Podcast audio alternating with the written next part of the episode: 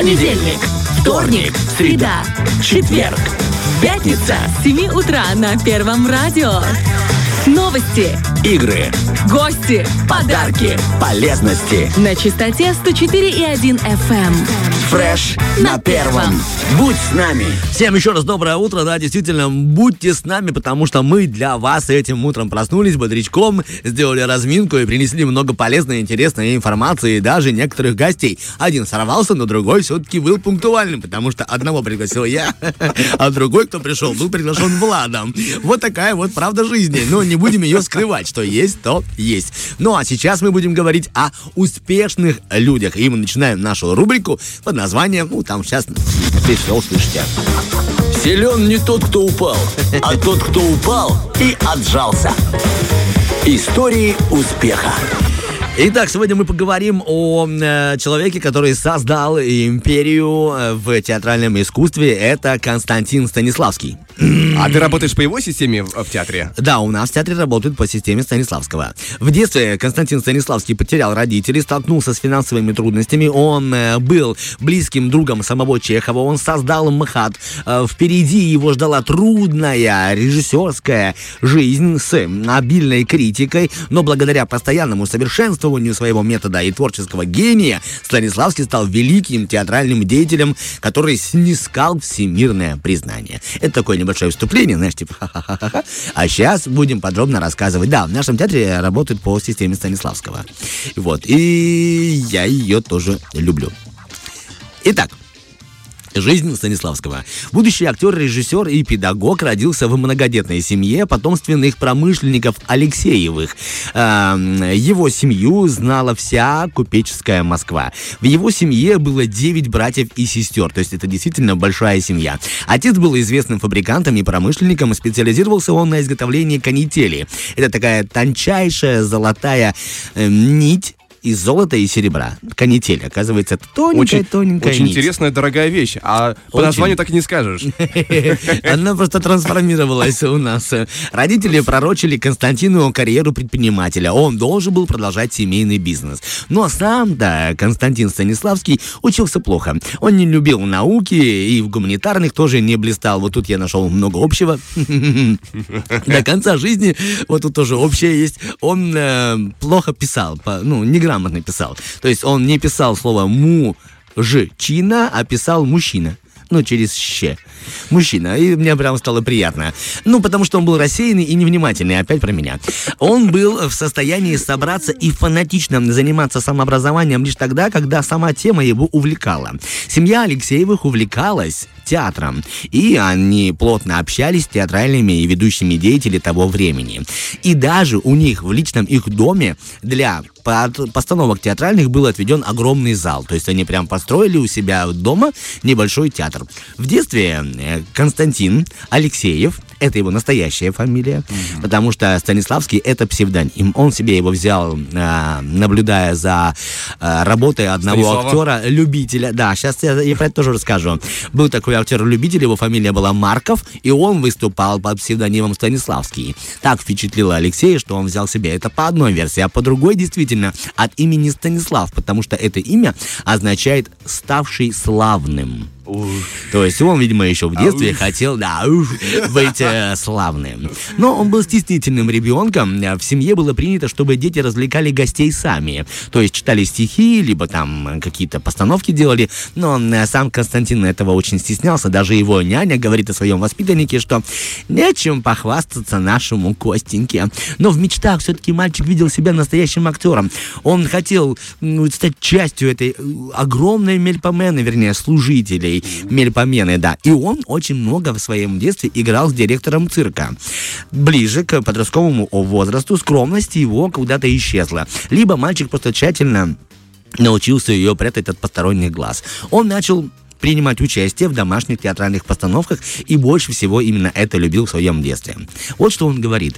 «Я родился в Москве 1863 года на рубеже двух эпох. Я еще помню остатки крепостного права, сальные свечи, кремниевые оружия. На моих глазах возникали в России железные дороги, курьерские поезда, пароходы, создавались электрические прожекторы, автомобили, аэропланы, подводные лодки, телефоны, проволочные и беспроволочные, и даже радиотелеграфы. Все это на меня очень сильно влияло. В возрасте 19 лет наследник промышленников все-таки впервые появился на фабрике в Москве, и посещать театр у него уже почти не было времени. Когда ему было 20 лет, у него случился роман, и от крестьянки у него появился сын. Владимир. Незаконнорожденного младенца усыновили и сделали его братом.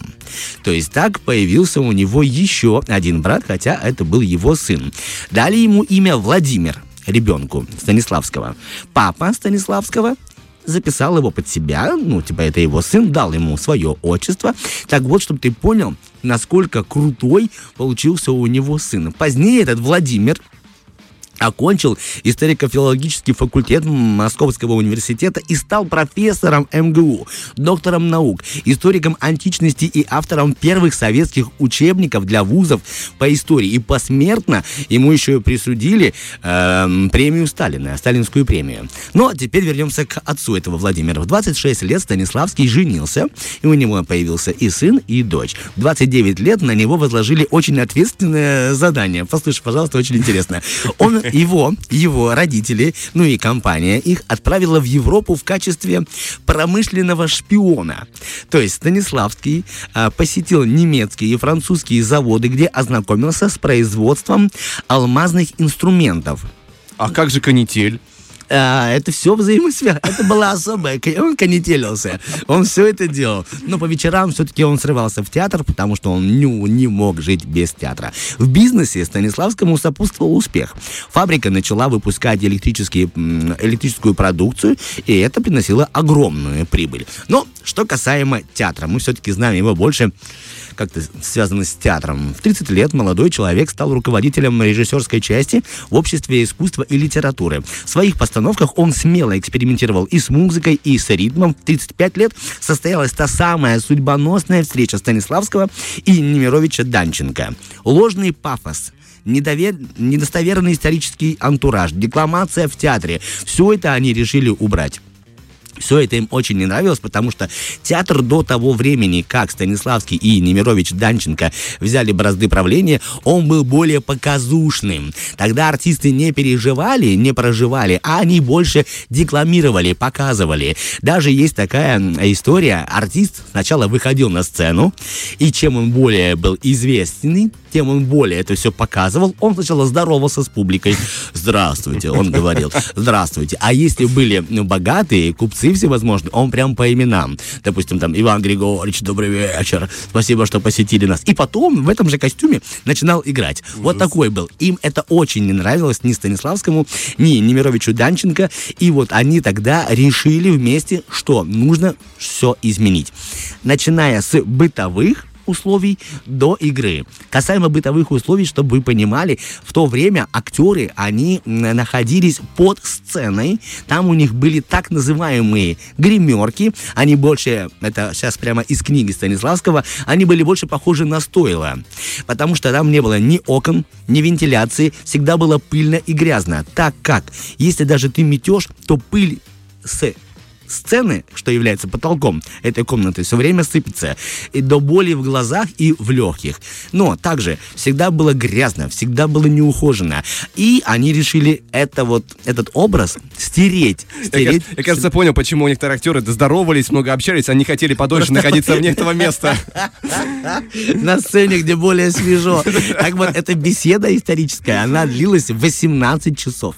Вот так занесено. И вот Станиславский требовал от своих актеров все-таки играть по-другому. То есть проживать полностью э, роль своего персонажа. Он даже ввел практику йоги в то время уже для актеров. Он требовал, чтобы актеры следили за собой не только в театре и вне театра, чтобы у актера а появился определенный моральный облик. То есть появился совершенно другой человек, актер. Ты видишь его и сразу понимаешь, что это актер.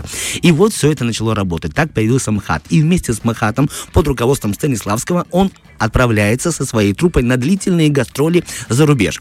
Часть труппы не возвращается, остается жить там. Конечно, это и послужило плюсом, потому что о системе Станиславского узнали и в европейских странах.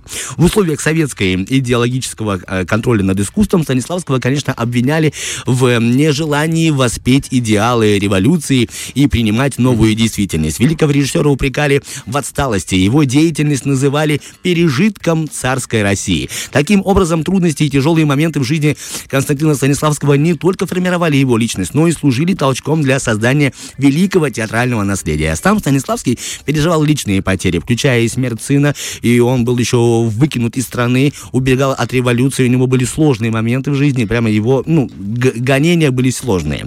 И с этими сложностями тесно переплетался и его талант. Но у него были и финансовые плюсы, потому что его деятельность фабричная приносила колоссальные успехи. Так вот, по поводу этого. Он получил гран-при Всемирной промышленной выставки в Париже за достижение в золото катательном производстве. Также он следил за новинками и вовремя перевел фабрику на передовое производство. То есть оставил старые технологии, включил совершенно новые и стал супербогачом. До 54 лет он совмещал жизнь фабриканта и режиссера. Но позже судьба ему сказала, выбирай. И он оставил театр. Есть, что? канитель, правильный выбор. Что он пишет? Последнее, чем закончу. В 72 года он написал. Долго жил, много видел, был богат, потом беден, видел свет, имел хорошую семью детей. Жизнь раскидала по всему миру. Искал славы, нашел. Ну, вот та самая, помнишь, ага. Станиславский искал славы. Видел почести, был молод, состарился, скоро надо умирать. Теперь спросите вы меня, в чем счастье на земле? В познании, в искусстве и в работе в искусстве. Познавая искусство в себе, познаешь природу жизнь мира, смысл жизни, познаешь душу и талант. А больше счастья и нет. Вот такая вот история о Станиславском специально для вас. Надеюсь, что-то вам там понравилось. Ну, спасибо, крайне интересно, прямо захватывающе. Благодарю. Один Из... небольшой спектакль. А. И бесплатно, самое главное. Ну, подожди, по поводу бесплатно еще поговорим. Ладно, убегаем на музыку. Фреш на первом.